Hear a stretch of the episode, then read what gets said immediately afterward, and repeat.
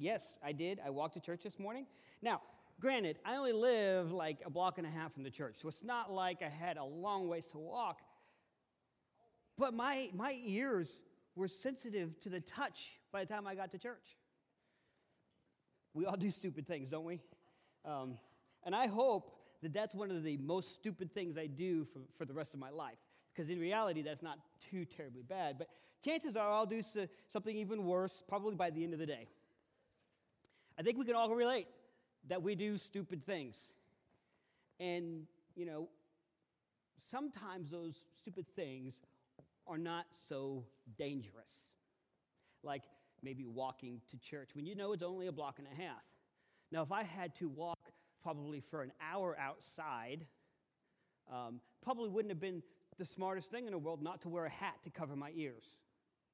I did not wear a hat when I walked to church because I'm gonna be honest with you, I didn't want to mess up my hair. I just, I got to be in front of you and whoever's watching online. I just did not want my hair to, to look, so I did not wear a hat. Again, stupid? Absolutely. Um, and I suffered for it.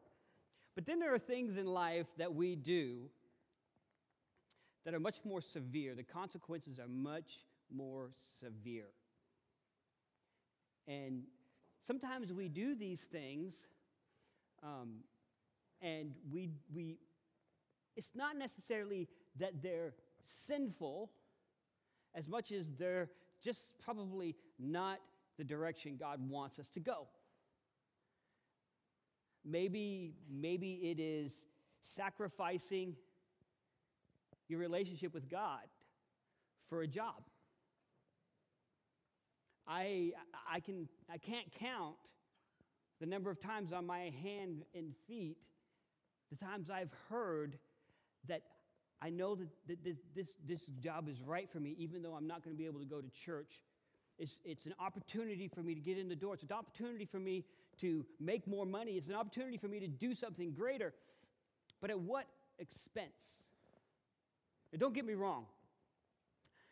Going to church does not mean your relationship with God is going to fall apart. Missing time with other believers together is not mean your relationship's going to fall apart. Because in reality, this is not what your relationship with God is all about.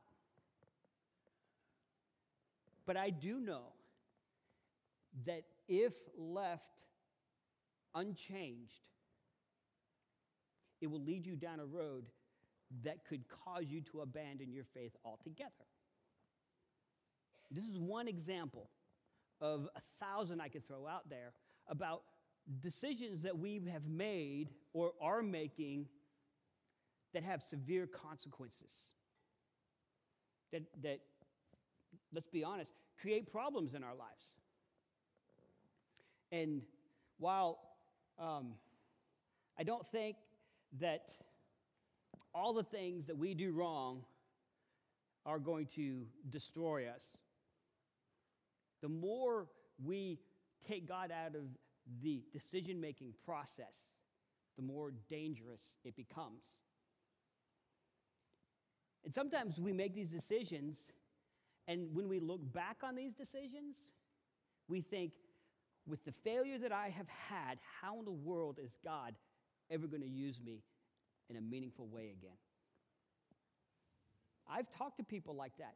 I've talked to people who have, who have made mistakes, big mistakes, and asked the question God, how in the world is God ever going to use me to do anything of significance in my life because of these mistakes that I've had?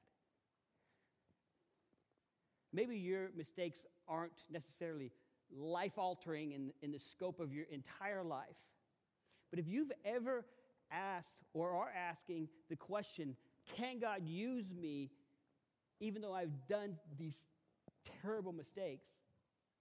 I want to answer that question today. And maybe, maybe you already know the answer to this question. But there's still a part of you that is saying, okay, maybe God can use me, but how?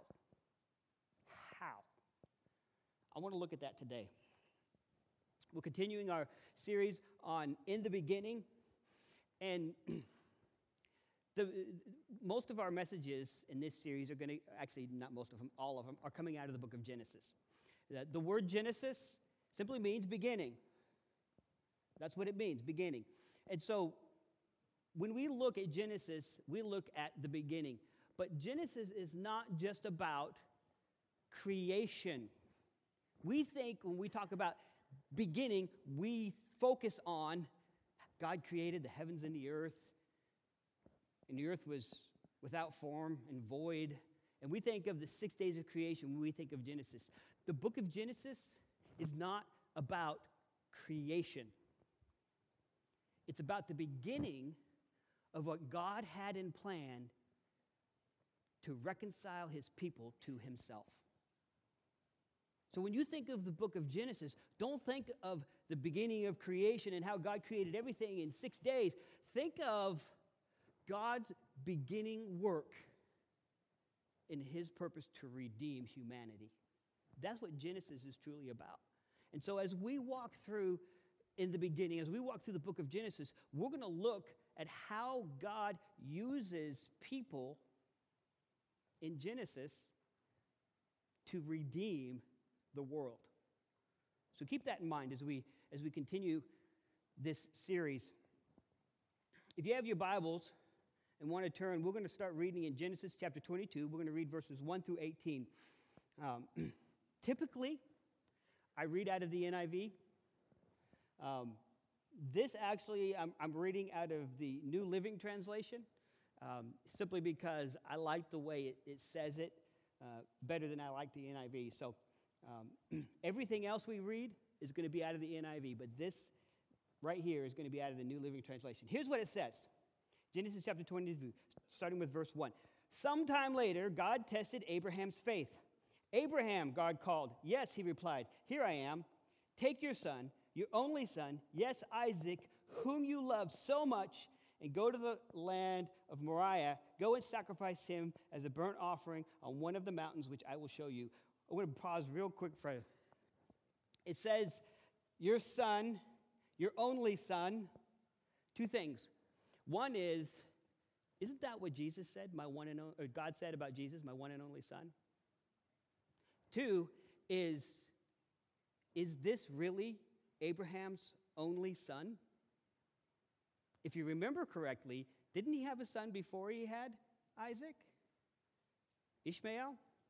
By his wife's maidservant Hagar? Why in the world would he say, Your only son? Because it was his only son that legitimized God's purpose and God's plan. Ishmael was not part of God's plan. God knew that it was going to happen, but it was not part of God's plan. The other thing is, it says, Isaac, whom you love so much. Did you know that this is the first time love is mentioned in the Bible? I learned that new this week, believe it or not.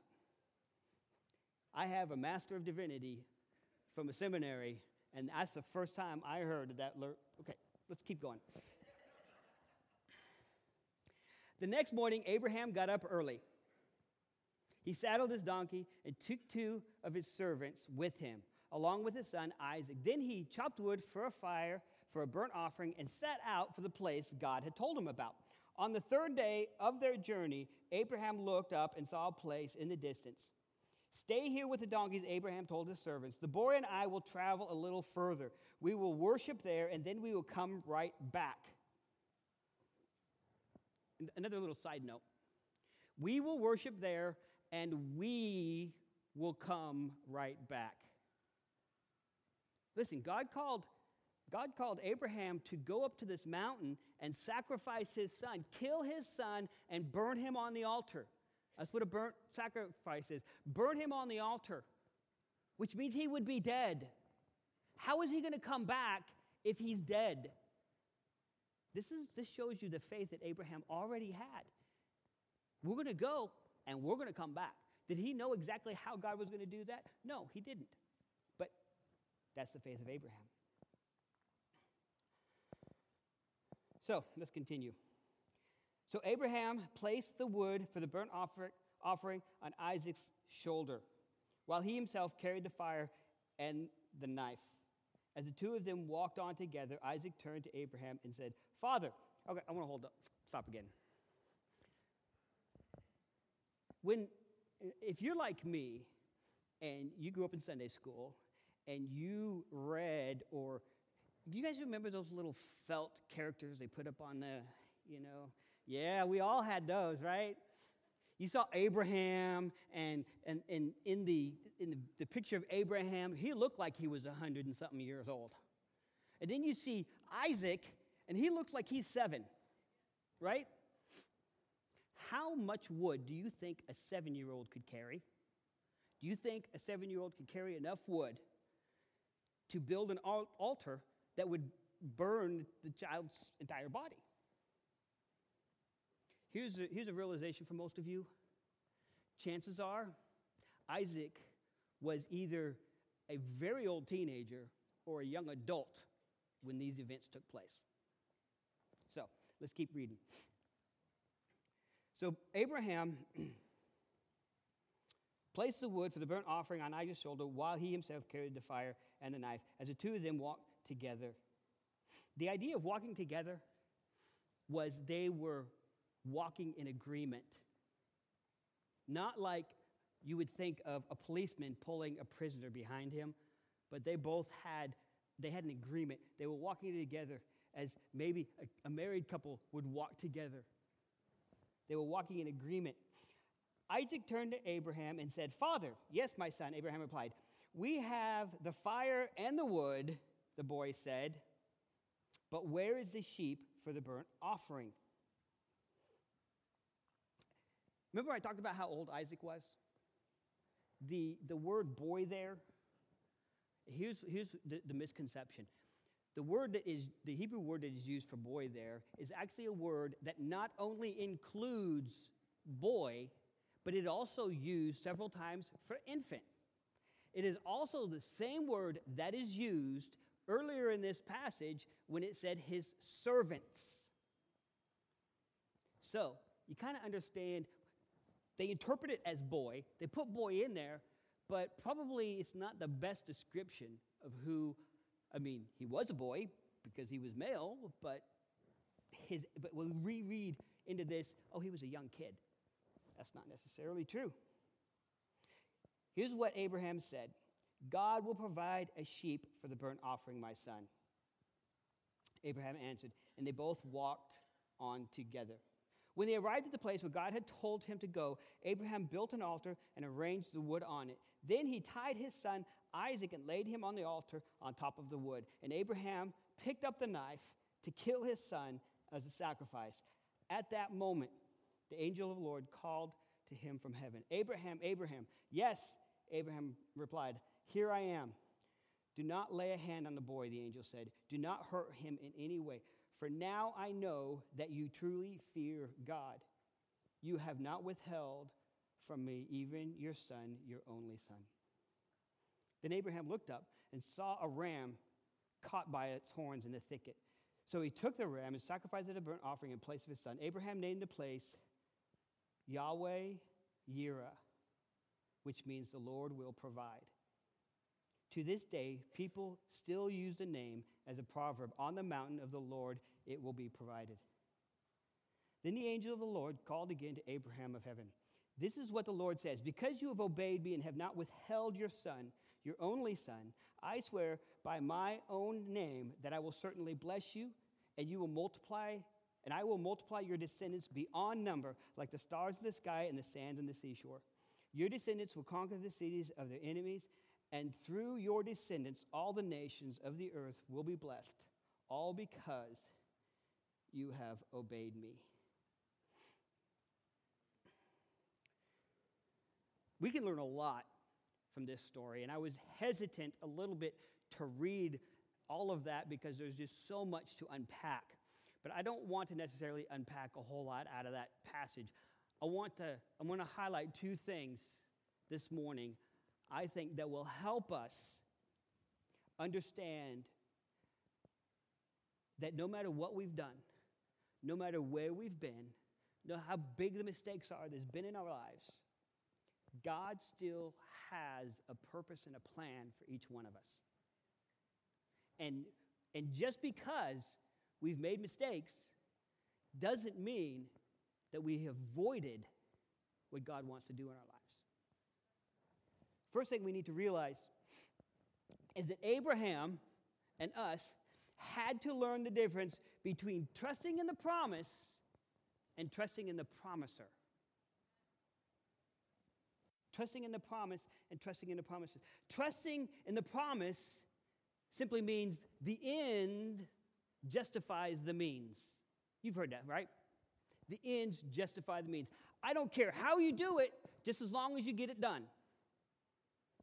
Unfortunately, we live in a world that seems to, seems to promote that type of thinking. Listen,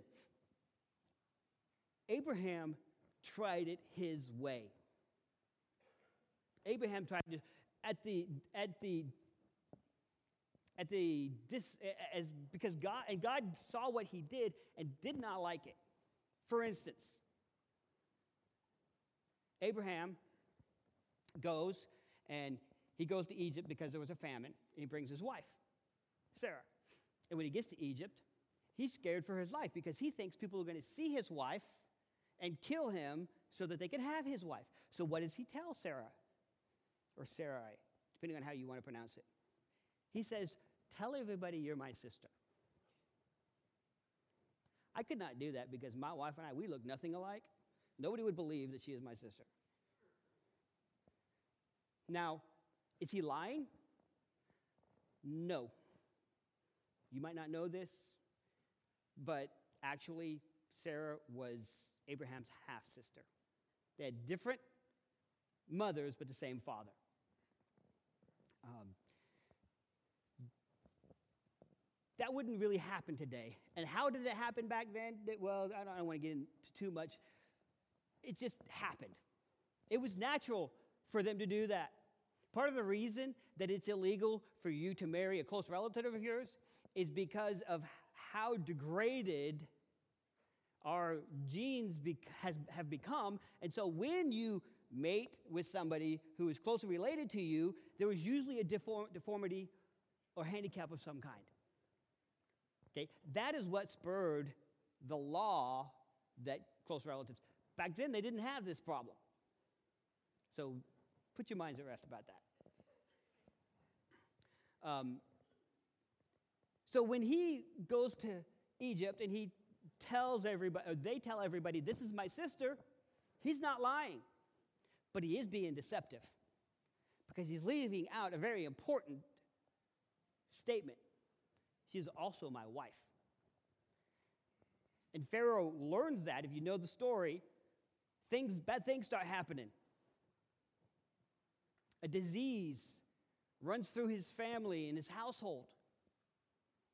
And finally figures out, oh, this is because there's a married woman that I'm about to, that I took as my property is kind of how now he hadn't slept with her yet but he eventually gave her back and everything worked out but listen abraham made a mistake a big mistake because he put in jeopardy god's plan for his life by saying he is ju- she is just his sister you think how terrible that is? Guess what? He does it again. You think you would learn, but you don't. Chapter 20, that was in chapter 12. In chapter 20 of Genesis, not too long before uh, what we read, he does the same thing with Abimelech. But this time, God spoke to Abimelech and said, Hey, don't have anything to do with her because she is Abraham's wife. and he listened. Again, he, had, he, he tried, he, he, he tried to save himself. And in saving himself, saving the promise that God had made for him in his own terms. But that's not the end of the story either. That's not the end of the story. Sarah knew that she was getting old. Abraham was getting old. And God had promised them that, that Abraham was going to have uh, descendants as numerous as the stars in the sky. and as numerous as the sand and the seashore. And I read in a couple of places actually that those two statements kind of have the same meaning behind them. That they suggest that they, they have this idea that the number of sand pebbles on the seashore match the number of stars in the sky. How do they know? I want to know which one of them went out and counted all the sands on the seashore. Because they really don't know. But the idea is that they both have the same number. And somebody, uh, somebody said that it is 10 to the 25th power. So, for all of you math, can anybody figure that out in their head right now? Probably not. Because um, I, I tried figuring it out. And so, you know how math works when you have a power. That's how many times you multiply it by itself. Okay, so um, you figure that out. Just going to the fourth power, you have a 1 and if my math is correct, uh, with, with 32 zeros following it. That's just to the fourth power. Or maybe that was the fifth power. I don't remember now. I didn't spend too much time figuring it out because after I got to the fourth or fifth power, I said, that's too many zeros. I'm not even going to. I was actually going to print, uh, put the zeros up here so you could see how many zeros covered the page.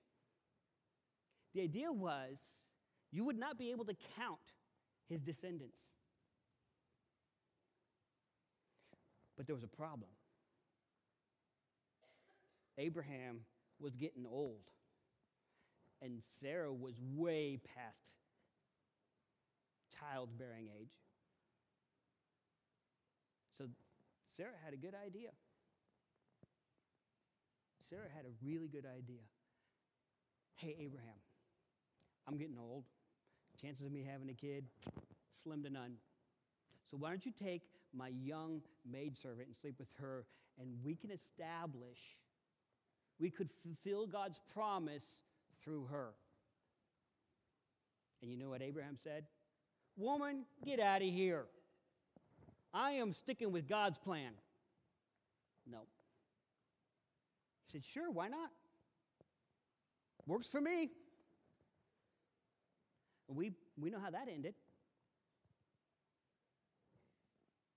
Or maybe you don't know how it ended.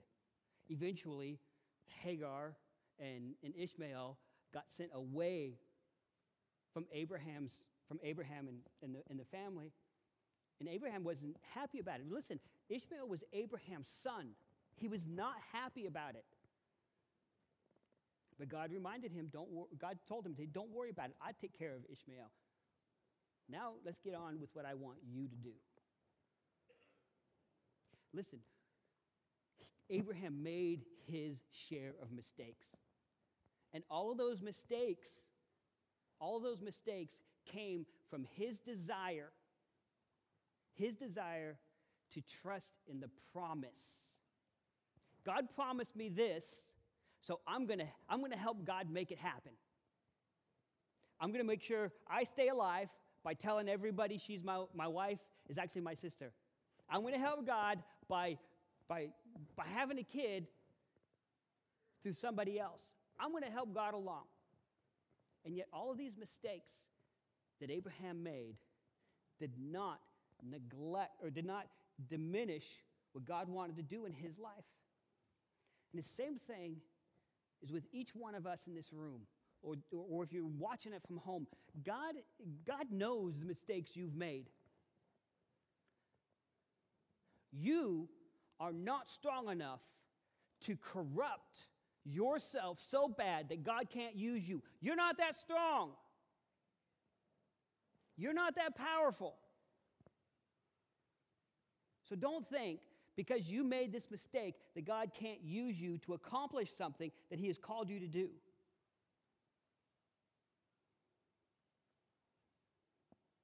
Abraham tried to help God, and, and he had to learn uh, something that we all have to learn.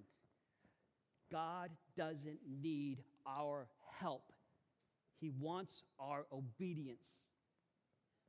Why? So that so that we could go to heaven if we're obedient? No. Because our obedience shows our trust, shows our faith. God desires us to do what's right not to do what we think will bring about the end that He wants. We need to trust in the promiser, not trust in the promise, because the promise will eventually lead us to a place where we have neither.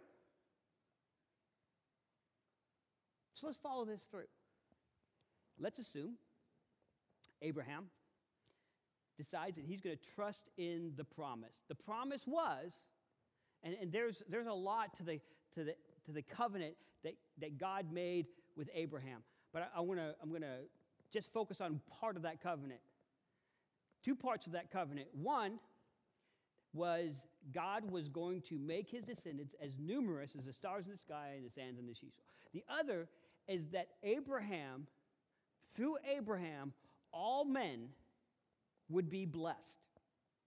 And that, that through, through Abraham, all men is through his descendant, which we know to be Jesus, the Christ, the one who died for all of our sins. Those two things right there. What would have happened if, if Abraham decided to c- completely follow the promise and not the promiser? Well, first of all, he would have continued down the path that he was following, which was I'm going to do it, whatever I have to do to have an heir, to have a child, I'm going to do. And he probably would have tried to build his, his promise. He would have built it, tried to build it through Ishmael, which is not what God desired. And through doing that, he abandons his faith in God. His, he abandons his trust in the promiser. Listen, if you think you can do it on your own without God's help, chances are you're going to try. It's part of being human. We do it all the time. And if you're successful, guess what you do the next time?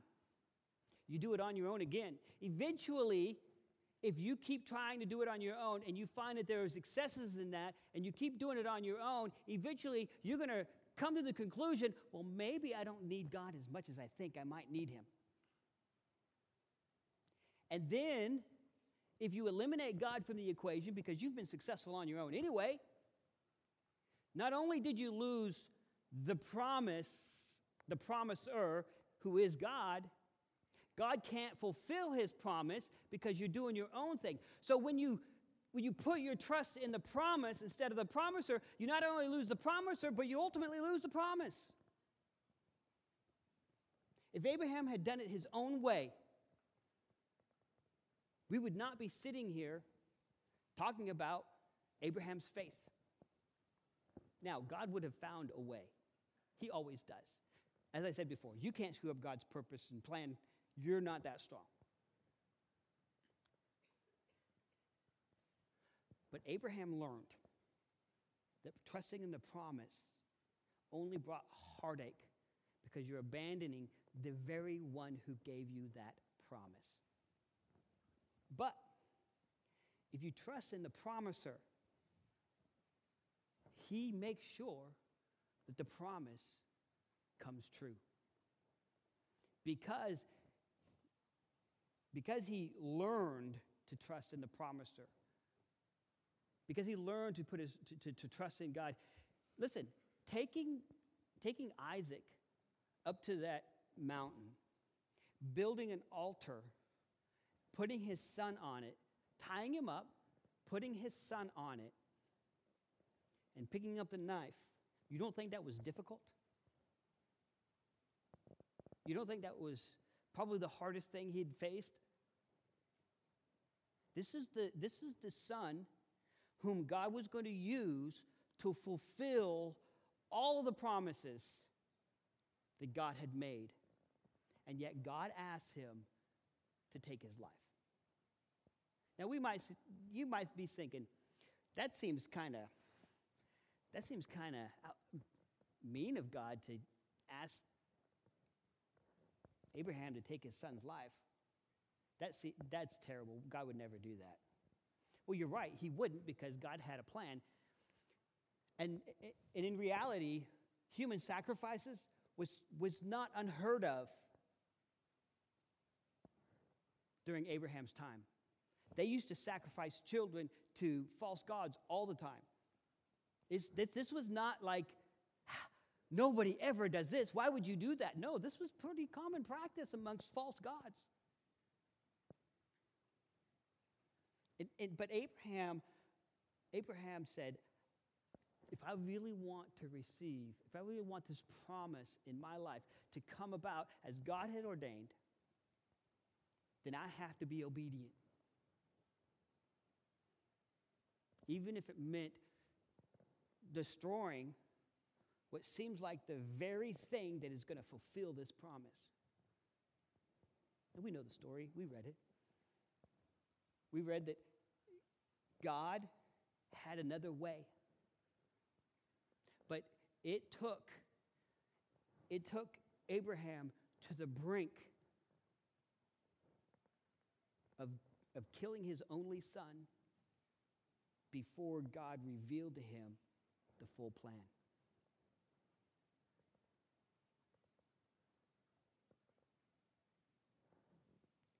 Where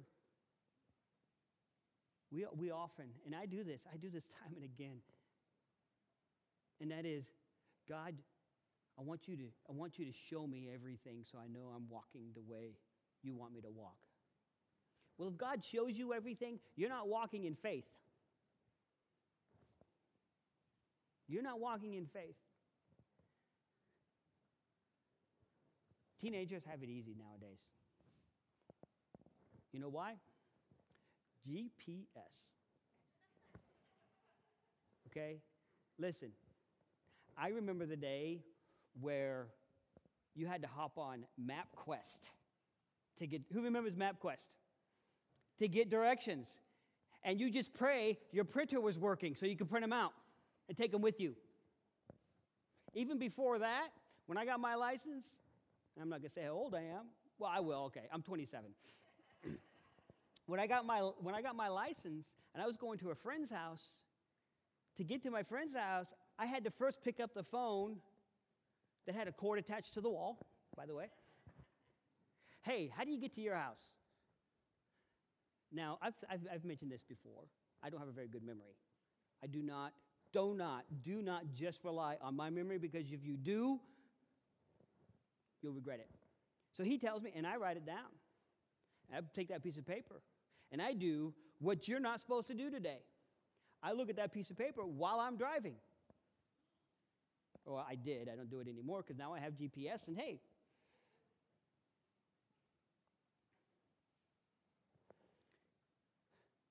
kids have it easy nowadays. But back in the day, I was trusting, I was trusting the information he gave me was right. And so I followed it. And guess what? I got to where I was going, I wanted to go. Eventually, I had driven to Haas several times, and I knew the way without even following the directions. That's where God wants us to be. God wants us to be a point, to get to a point where we know His will so well that we, instant, we, we just instinctively follow it. That doesn't mean that we're not going to run into difficulties. That doesn't mean that if I'm going to my friend's house, and this actually happened, I'm going to my friend's house and a tree fell across the road.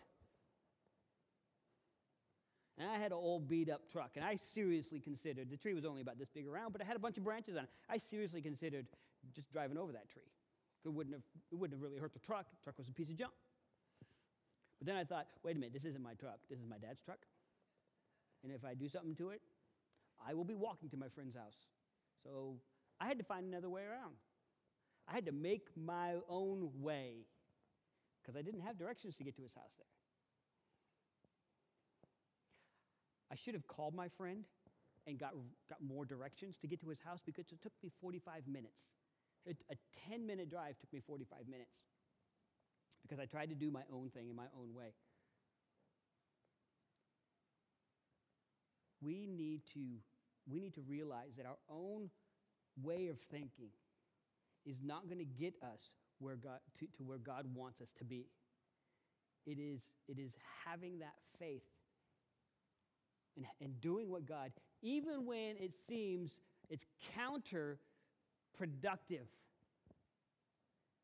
Do you think killing Isaac would be, in, in Abraham's eyes, productive in achieving the promise that God had made him? Absolutely not. He was about to take the life of the only kid that he had with his wife, Sarah. And yet he was willing to do it. Why? Because he understood that trusting in the promiser would give him the promise. The promiser is always greater than the promise. In fact, if you have your Bibles, and some of you guys don't want to write in your Bibles, and that's pretty, that's fine, okay? Maybe you have notes. If you have in your Bible, I want you to go to the margin of your Bible, and I want you to write promiser and the greater than sign and promise. Just write it right there in the margin. Or if you have plates for notes in your Bible, write it in there so you, you remember that the promise was not, was not the reason for this story. Yes, the promise came out of this story. The, the reason for this story is that we could see that Abraham had faith in the promiser more than he had faith in the promise.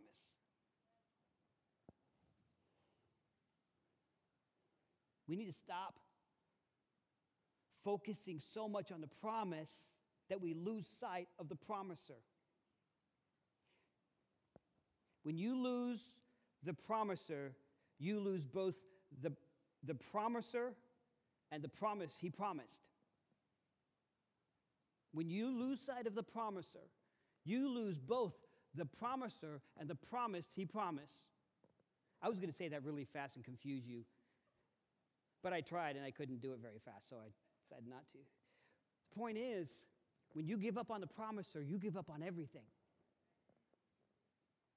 You will never achieve the promise God has for you in your life if you give up on the promiser, if you give up on God.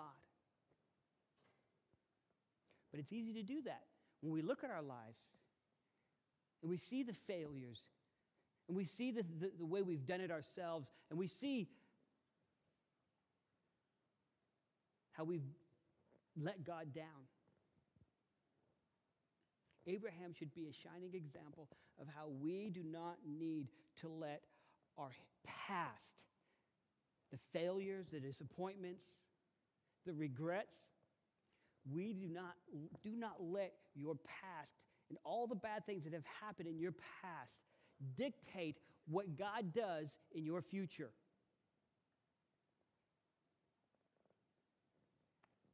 I said it before, I've said it twice already. I'm going to repeat it again because it's important to know.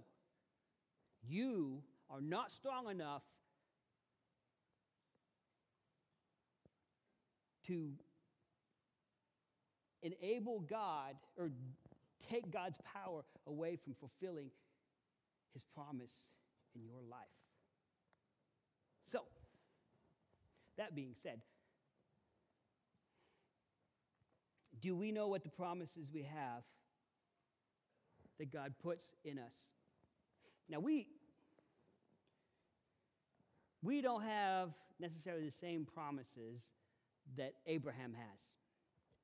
And my wife is saying amen because if, if, if God told me that I was going to have as many children or ancestors as stars in the sky, my wife would probably just force me right now.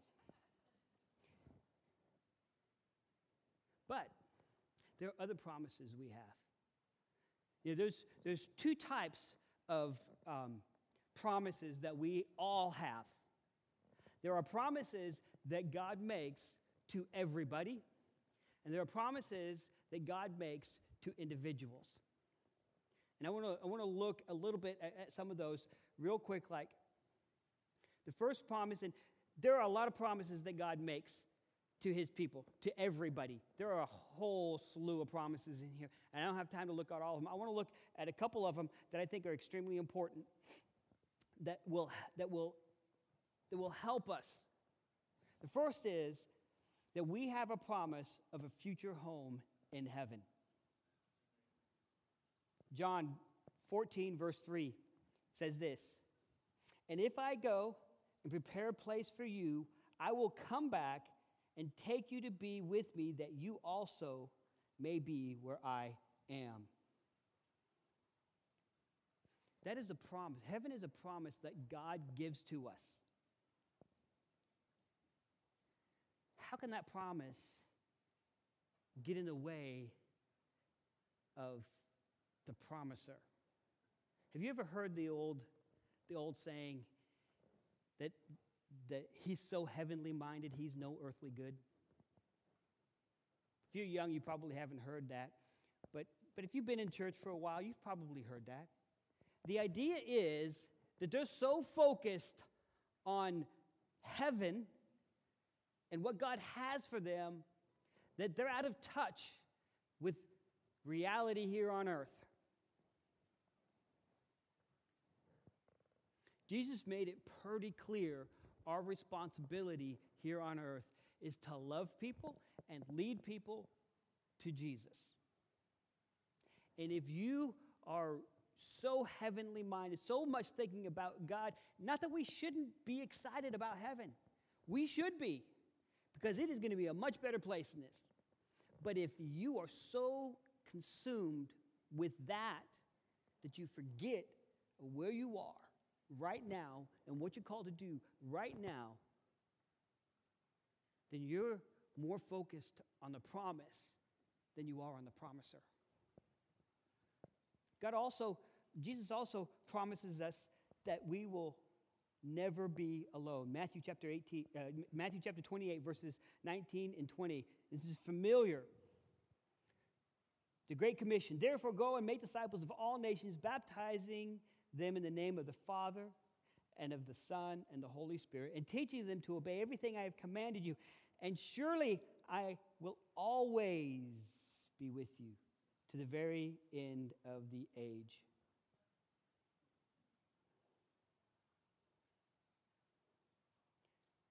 We will never be alone. Never. And, and this promise was made to the disciples. This promise was made to the, to the believers, to those who follow Jesus.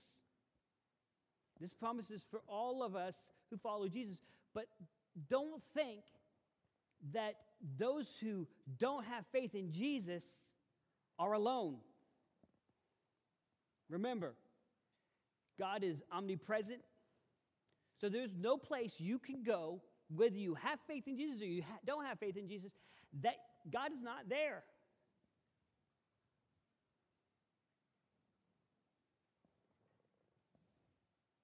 How in the world could, could that how could that promise become so much greater than the promiser?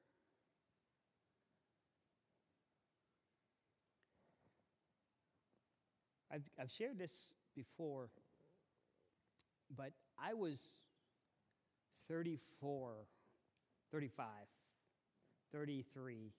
I have to look at my wife because I don't remember. I was 33 when I got married. 34. Yeah, I thought it was. Okay.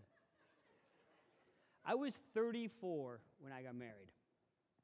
That means I was out of college for 12 years as an adult.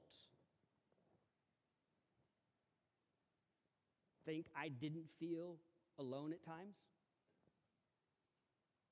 Think I didn't feel, well, God, what's wrong with me?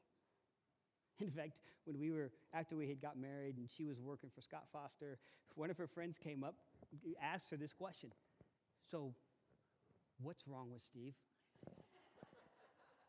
Why did he wait so long to get? There's got to be something wrong with him.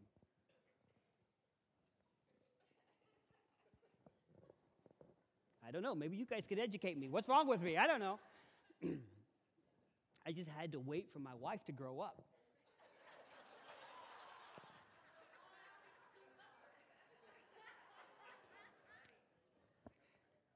Truth be known. If you can't laugh at yourself, other people will. Um, sometimes, sometimes in our effort to, to have that promise that we would never be, be alone, we look for somebody to fill that promise apart from Jesus. And that can be a dangerous thing because I have learned that just because you're married doesn't mean you will not feel alone. Not that my wife makes me feel that way. Don't, don't, don't misunderstand what I'm saying here. I never feel unwanted from my wife. But there is something in us that no other human being can satisfy.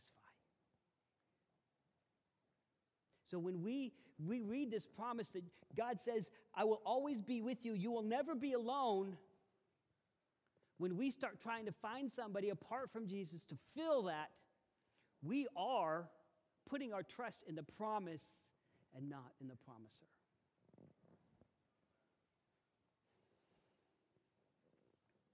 Jesus also promises us, or God's word also promises us, that we will have complete joy. John 15, verse 11 says, I have told you this so that you, that my joy, Jesus is saying that my joy may be in you and that your joy may be complete.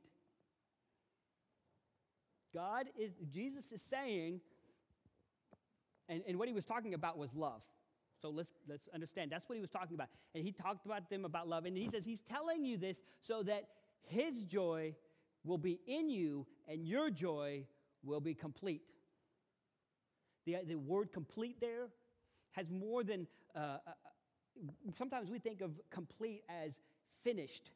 Well, that's not necessarily an incorrect understanding, but it also includes full. It also means that, there, that, there, that you can't put any more in there. You ever go to the gas station and you put gas in your car? You put the little nozzle in there and you hold the handle and you flip the little handle up so you don't have to get a cramp in your hand. And it goes and goes and goes and goes and goes and goes. And all of a sudden you hear this what? Click. And you know that the gas is full. The gas tank is full. So you go over there and you Say, no, it's not. right? Come on, you do it. You all do it. No? Now, I've read somewhere that you should not do that because you can, and I don't know how this is, works, but you can overfill your gas tank. But the idea here is that we want to put as much gas in our tank as we can. Because let's be honest, we're all lazy and we hate stopping at the gas station. You don't want any part of your gas tank not to be filled. That is the idea here. Is that the, the, the joy that, that we are promised is the joy that does not have any emptiness inside of it. Like when you fill up your coffee cup. If you like coffee and you like coffee as much as I do, I get it as full as I can. Actually, I don't because I put creamer in there. I got to have room for creamer in there. But I, I mean, and I'm carrying that coffee cup and I'm carrying it like this because it's so full, I don't want to spill it. The joy that, that God wants for us is complete, is full. There's no room for anything that is not joy. And yet we try and fulfill this promise we try and, and, and trust in this promise when we don't have the joy. And how do we do it? By things, by people, relationships. Oh, you know, if I just had that, man, I'd be happy. Granted, you probably will be. But if you're like me, after about three or four months, that happiness seems to fade a little bit and eventually goes away altogether And then instead of being happy you have it and curse you start cursing it and say, I wish this stupid thing would work correctly. That's what happens when, when you start focusing on the promise instead of the promiser. When we focus on the promiser, he makes our joy complete. When we focus on the promise, it only brings temporary happiness.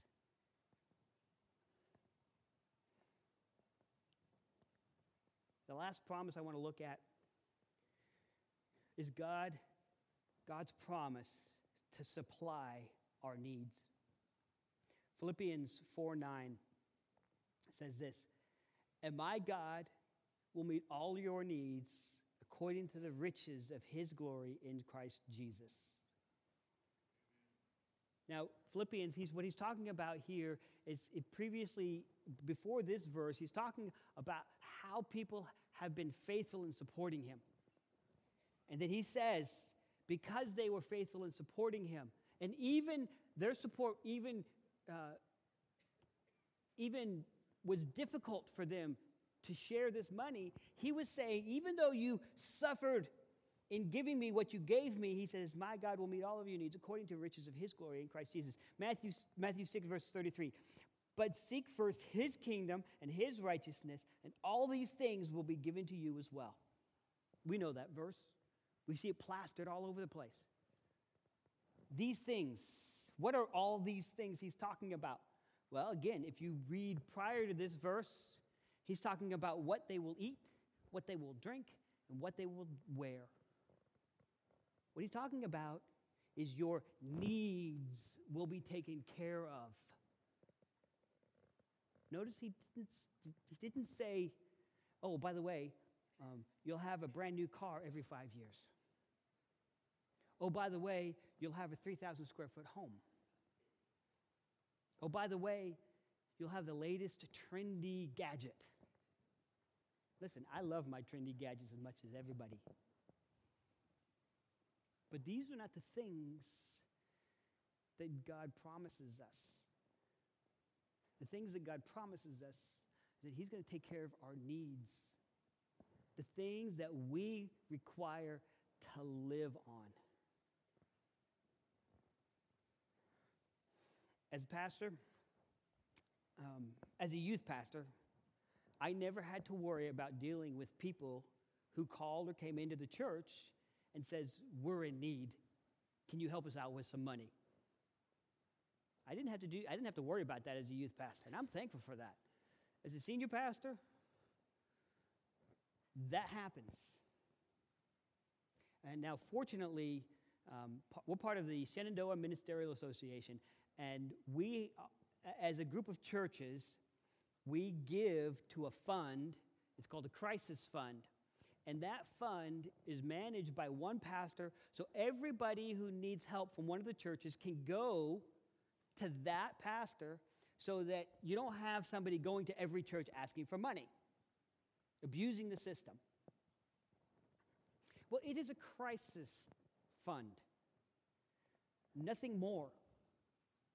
So, and, and the, the pastor who oversees this is very blunt with people who come in. And I'm thankful because if you know me, I, I sometimes am not as blunt as I need to be. My wife says I'm patient, patient to a fault. And so I'm thankful he does this. But one of the things that he does when people come in is he helps them evaluate whether or not what they have is a crisis. Most of the time, it is not a crisis issue, it's a money management issue.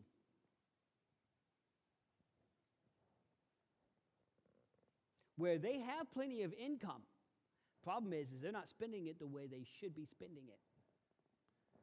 When God says, I will meet your needs, He's not saying, I will meet your wants.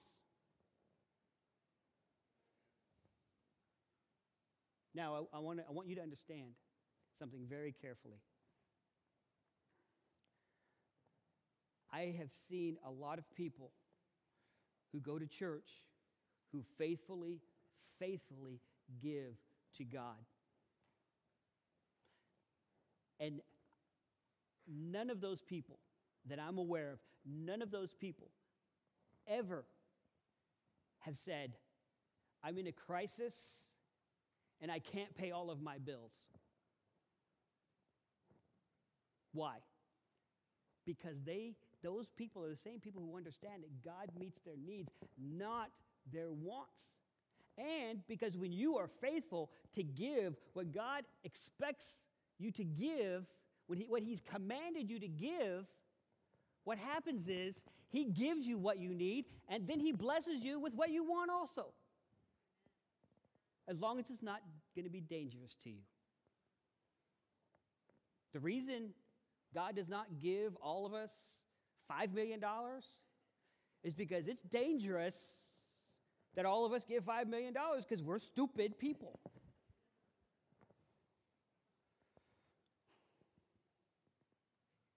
Seek first God's kingdom and his righteousness, and he will take care of you.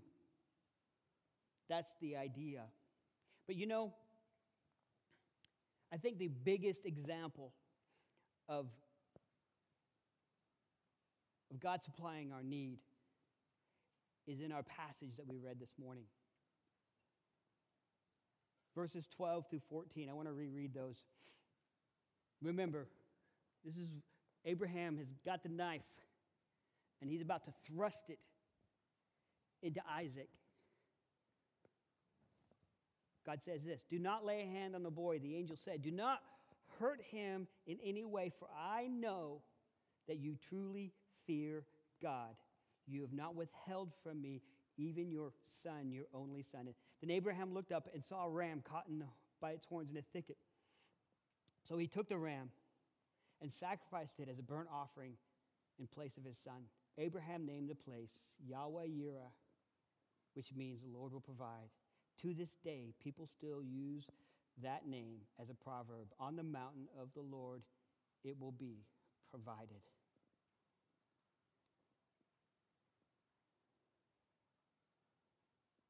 Abraham was able to obey God, even to the point of almost thrusting that knife into his son's body because he realized that God is his provider.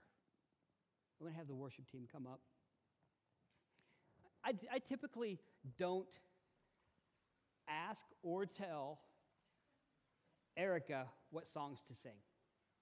I don't because, um, in reality, if, if, if there's a, a song that will go with, with good with my message, I expect God to tell Erica not just me. But I really wanted to sing this song, and it's an older song. We, we sang it as an intro.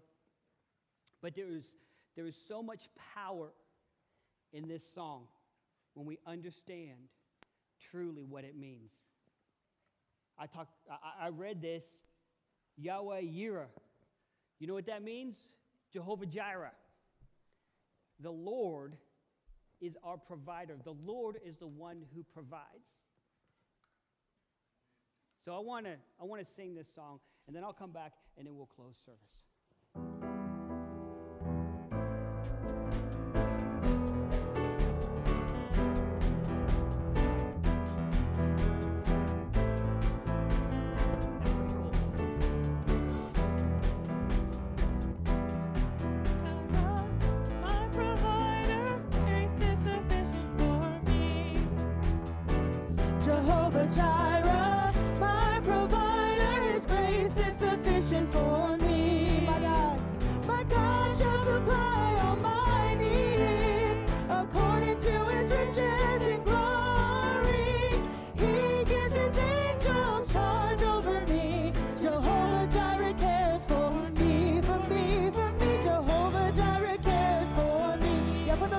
Come on.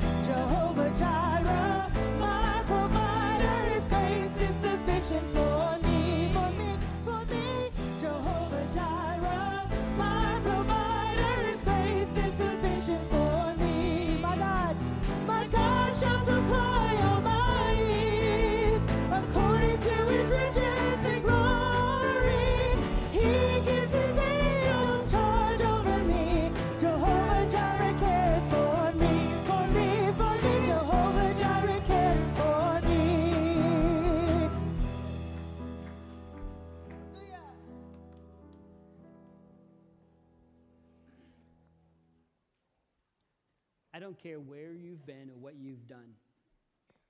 The challenges you faced, the difficulties. You could have been the worst person in the world. But just like Abraham, you are not strong enough to overpower God's purpose for you. So as I close in prayer, I want you to, I want you to talk with God about two things. One is maybe you need to say, God, I'm sorry for the things that I've done and how I've abandoned you and the promise you have for me. Forgive me, help me, and, and show me what I need to do to get back on the path of trusting the promiser and not the promise. Second is I want you to ask God to show me, to show you how you can accomplish the promises that He has put in your life. Now, understand this. That sometimes when you ask these things, when we close in prayer and I ask you to ask God these things, chances are, most of the time, He's not going to answer you right now. Which means you have to go back to God and ask these things again. Sometimes He will, sometimes you just have to ask Him again and ask Him again. But one thing I've always known and experienced is that when we humbly seek an answer, God always provides. So as I close in prayer, talk with God about these things. Heavenly Father, we love you. We thank you that no matter what we've done in our past, no matter how big the mistakes have seemed to, to been, no matter the problems that we've created, you still desire to use us. You still have a promise. You still have a plan for our lives. Help us to see that. Help us to get past the mistakes and the failures and rely on you. Put our trust in the promiser. Give us the strength that only you can provide. Give us the wisdom to walk in the steps that only you can provide. Show us how to live by faith, to walk by faith, and to live in the promise that you have for us. We thank you for that. We love you. We ask all this in your name. Amen.